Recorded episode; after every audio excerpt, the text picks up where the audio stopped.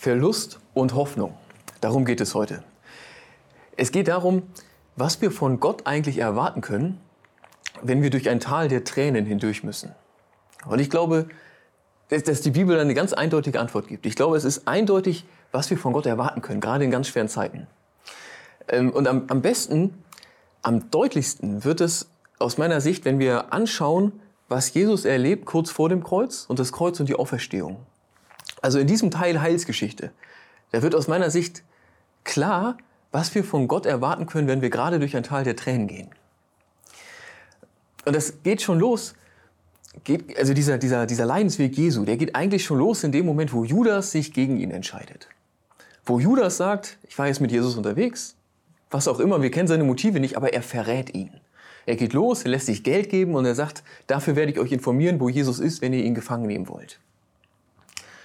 Und das ist etwas, ich mir vorstelle, dass sich das für Jesus ja schrecklich anfühlt. Dieser Verrat. Dieser, da ist jemand, der war ganz dicht dran und jetzt hinterher geht er mich.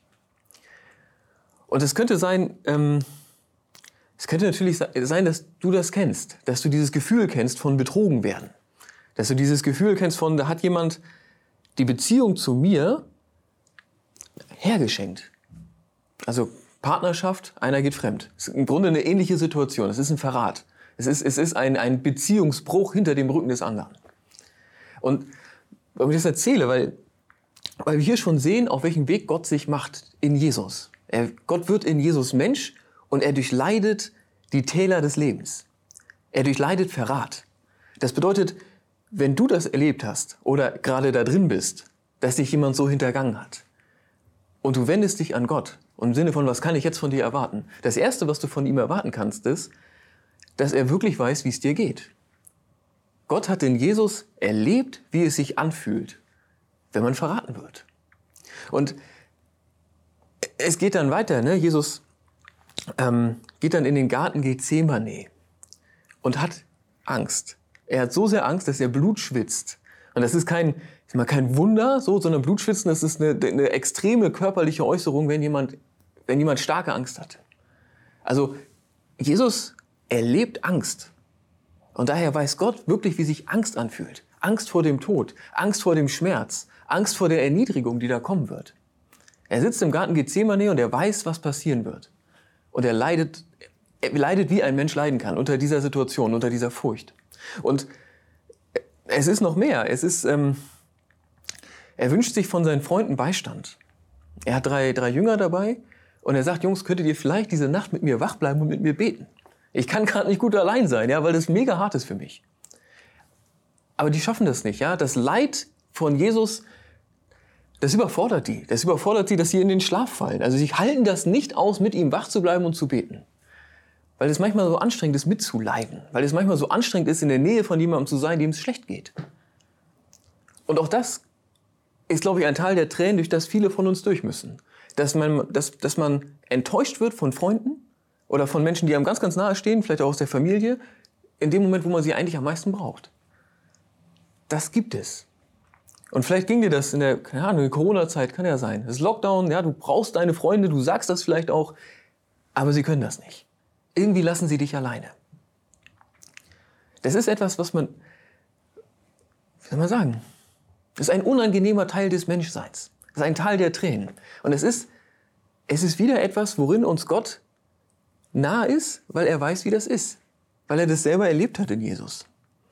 Und dann wird es ja eigentlich noch dramatischer für ihn mit der Gefangennahme. Also sie kommen wirklich und nehmen Jesus mit, gewaltsam. Sie fesseln ihn, sie schlagen ihn, sie spucken ihn an. Jesus erlebt, erlebt ähm, Erniedrigung. Er erlebt Gewalt. Jesus erlebt das Böse. Er erlebt, dass das Böse durch Menschen hindurch wirkt und sich wirklich Dinge zerstört, so in ihm, an ihm. Und das ist was, das sollte kein Mensch erleben.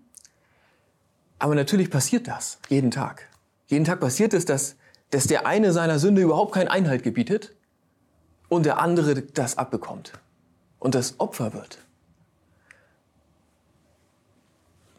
Und wenn du zu den Menschen gehörst, die das halt getroffen hat, so, die das erlebt haben, dass jemand deine Grenzen einfach niedergerissen hat, so, ja, und was auch immer. Verstehst du das? es ist schrecklich, es ist Schmerz, es ist Scham auch. So. Das ist so ein Gefühl, und natürlich auch von, von Ungerechtigkeit. Da kann man schreien und heulen, eins auf einmal. Ne? Aber das kannst du von Gott erwarten. Das, das, das Erste, was du erwarten kannst, dass du in diesem Tal der, dieser Tränen auch in ihm jemanden hast, der mehr hat als Mitleid.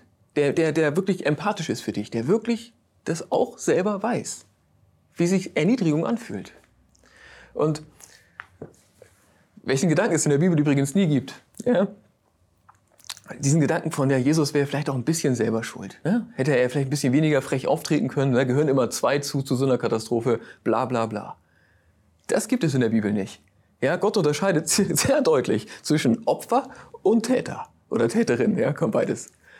Gott kann das völlig unterscheiden und Opfer werden getröstet. Opfer werden begleitet durch ihr Tal der Tränen. Täter werden zur Ordnung gerufen, zur Buße, ja, das ist auch Akt der Gnade, aber das ist was anderes. Das ist nicht Trost, das ist harte Konfrontation durch den Herrn. Ähm und es geht ja so weiter. Jesus kommt dann wirklich ans Kreuz. Das heißt, er begegnet echt dem Tod. Und am Kreuz stirbt man eigentlich Atemzug für Atemzug. Man äh, haucht, also man erstickt dort am Ende. Also man haucht sein Leben aus. Atemzug für Atemzug kommt Jesus, ja, der menschgewordene Gott, dem Tod näher. Und das ist ja auch was, was manche von uns erleben, das in kurzer Zeit, also Unfall oder kurze Krankheit, Tod, oder viele erleben das ja auch über eine längere Zeit. Dass man merkt, der Körper baut ab oder es kommen halt Diagnosen dazu, wo man merkt, ja, ne, das werde ich jetzt tragen, bis es soweit ist. Oder vielleicht hast du auch äh, jetzt durch Corona einen Teil deiner Gesundheit verloren. Es ist auch Tal der Tränen, durch das Gott auch hindurchgegangen ist, in Jesus selbst. Er weiß, wie das ist, wenn man dem Tod näher kommt. Und er weiß auch, wie es ist, jemanden zu verlieren, den man liebt. Jesus stirbt, der Gott, der Sohn stirbt, Gott, der Vater, verliert seinen Sohn. Weißt du, dieser, ja, dieser Schmerz, dass da was rausgerissen wird,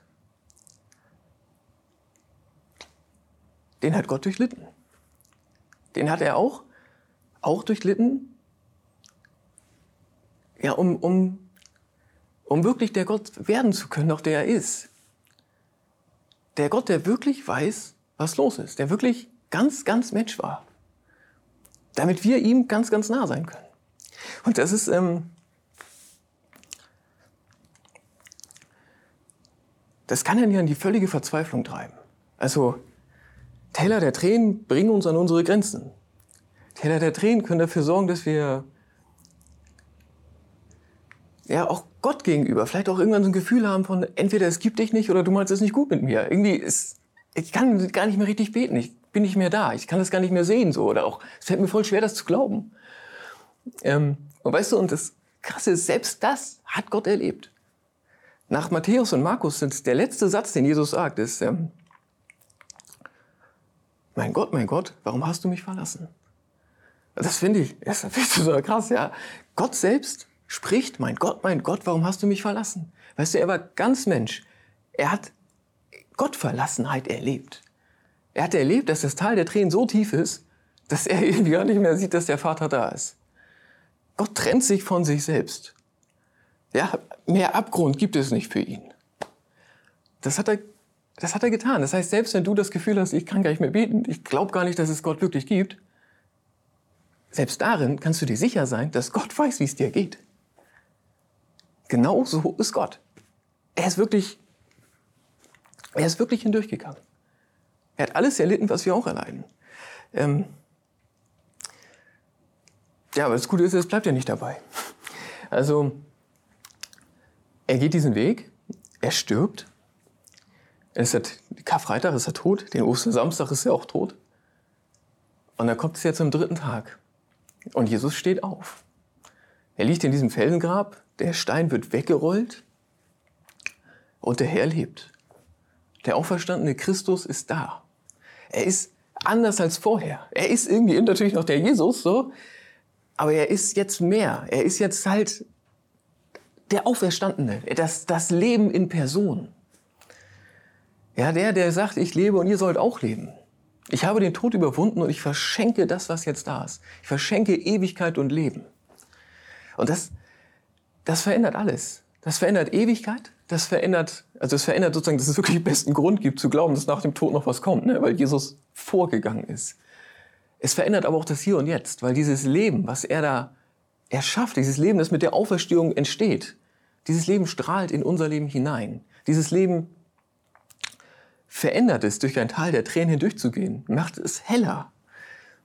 Es, es gibt eine Geschichte, die möchte ich euch vorlesen. Ähm, das ist keine Geschichte, sondern das ist jetzt Ostern. Ne? Die Maria, nicht die Mutter, sondern Maria Magdalena, ist zum Grab gegangen, wollte, ich glaube, den Leichnam nochmal salben. Und dann ist der Stein weg und da steht sozusagen ein Engel und sagt, nee, nee, der, der Jesus ist nicht mehr da, ist auch verstanden und so. Und sie kann das gar nicht glauben. Ja, diese, diese Auferstehung bedeutet für ihr Teil der Tränen gerade noch gar nichts. Ja, sie ist in tiefer Trauer, völlig verwirrt so. Ähm, und jetzt nach diesen Worten, ja, sie redet gerade mit dem Engel, so da drehte sie sich um und sah Jesus dastehen. Sie wusste aber nicht, dass es Jesus war. Stell dir die Maria bildlich vor, sie steht vor dem leeren Grab. Sie dreht sich um, Jesus steht da und sie erkennt ihn nicht. Verstehst du, die Hoffnung ist noch nicht da. Jesus, Jesus fragte sie, Frau, warum weinst du? Wen suchst du? Maria dachte, jetzt kommt's, er ist der Gärtner. Sie sieht den auferstandenen Jesus und denkt, es ist der Gärtner. Wer sonst, ist ja klar. Ja, und darum sagte sie zu ihm, Herr, wenn du ihn weggebracht hast, also sie denkt, der Gärtner hätte den Leichnam von Jesus weggeräumt. Herr, wenn du ihn weggebracht hast, dann sage mir, wo du ihn hingelegt hast, ich will ihn zurückholen. Jesus sagte zu ihr, Maria. Das ist das alles Entscheidende. Maria. Sie wandte sich zu ihm um und sagt auf Hebräisch Rabuni, das heißt Lehrer. Weißt du, ich, äh, das merkst du, ich, ich mag diesen, diese kleine Begegnung so sehr, weil ich glaube, dass das echt, das ist das, was passiert. Das ist das, was der auferstandene Jesus tut jeden Tag. Er spricht Menschen an. Er Ja, er, also es ist ja nicht, dass du das heißt, ich sag mal, akustisch direkt hörst. Ich meine, das kann auch passieren, aber es ist selten. Ne? Aber er, er ruft dich bei deinem Namen. Er schenkt dir Auferstehung. Er schenkt dir ein neues Leben. Er schenkt dir, dass es weitergeht, dass es sich verändert. Ja, er, er sorgt dafür, dass die Auferstehung, dieses, diese große Kraft, dass es eine heilsame, heilsame Dynamik wird, auch schon heute. Etwas, das alles verändert. Und Genau, in diesem Film Maria ist es ja so. Wo sie ihren Namen hört, ist es anders. Wo sie ihren Namen hört, wird es heller. Weil sie merkt, da ist es, da ist er. Und das heißt ja nicht, also es das heißt nur selten, dass ein ganz spektakuläres Wunder passiert. Das gibt es auch. Du bist in einem Tal der Tränen und dann kommt ein großes Wunder und alles ist anders. Das gibt es, das ist aber selten. Das Normale ist, dass du halt durch musst durch das Leid. Dass du aber nicht daran zerbrichst. Ja, weil Christus an deiner Seite ist, weil Gott wirklich empathisch ist und weil die Kraft der Auferstehung Jesu von ihm dann doch kommt und was verändert. Deswegen zerbrichst du nicht. Und deswegen kannst du den Verlust und den Schmerz durchleben, auch durchleiden, aber ohne, ja, ohne so zynisch zu werden, ohne dran zu zerbrechen, ohne zu denken, ne, das ist alles, weißt du, was ich meine? Du behältst, du behältst deine Liebe. Du, ähm, du wirst vielleicht sogar empathischer, zugänglicher. Wenn ich ehrlich bin, ich wünsche natürlich niemandem das Leid, aber ich, ich kenne Menschen, die sind mir nach einer Leidenszeit echt näher gekommen. So, danach konnte ich die viel lieber haben, weil sie sich verändert haben zum Guten. Es gibt es. Es gibt es, dass, es, dass sowas wächst. Auch Beziehungen, natürlich, in einer Zeit des Leidens, da merkt man, welche Freunde man eigentlich auch nicht braucht. So, das passiert. Andere Beziehungen wachsen aber. Es, ne, es ist so, ich finde es nicht, nicht leicht, das auf den Punkt zu bringen. Aber ich bin mir sicher, dass die Auferstehung eine heilsame Kraft ist. Dass die Auferstehung auch eine heilsame Kraft ist, von der du heute was erwarten kannst. Ja, sie bedeutet das Leben. Jesus sagt, ich lebe und ihr sollt auch leben. Und damit meint er natürlich in der Ewigkeit, damit meint er aber auch heute. Ich lebe und du sollst auch leben heute. Das ist es, was ich dir gebe. Ähm, das heißt, es ist egal, in welchem Tal du bist. Es ist egal, ob das Schicksal ist, was dich erreicht hat. Es ist egal, ob das Gewalt ist, etwas, das dir zugefügt wurde. Selbst wenn du das Gefühl hast, ey, das Tal, in dem ich unterwegs bin, da bin ich selber reingelaufen, ich habe das verbockt. So. Auch dann, ja, auch dann bin ich mir sicher, es lohnt sich, dass du dich an Gott wendest.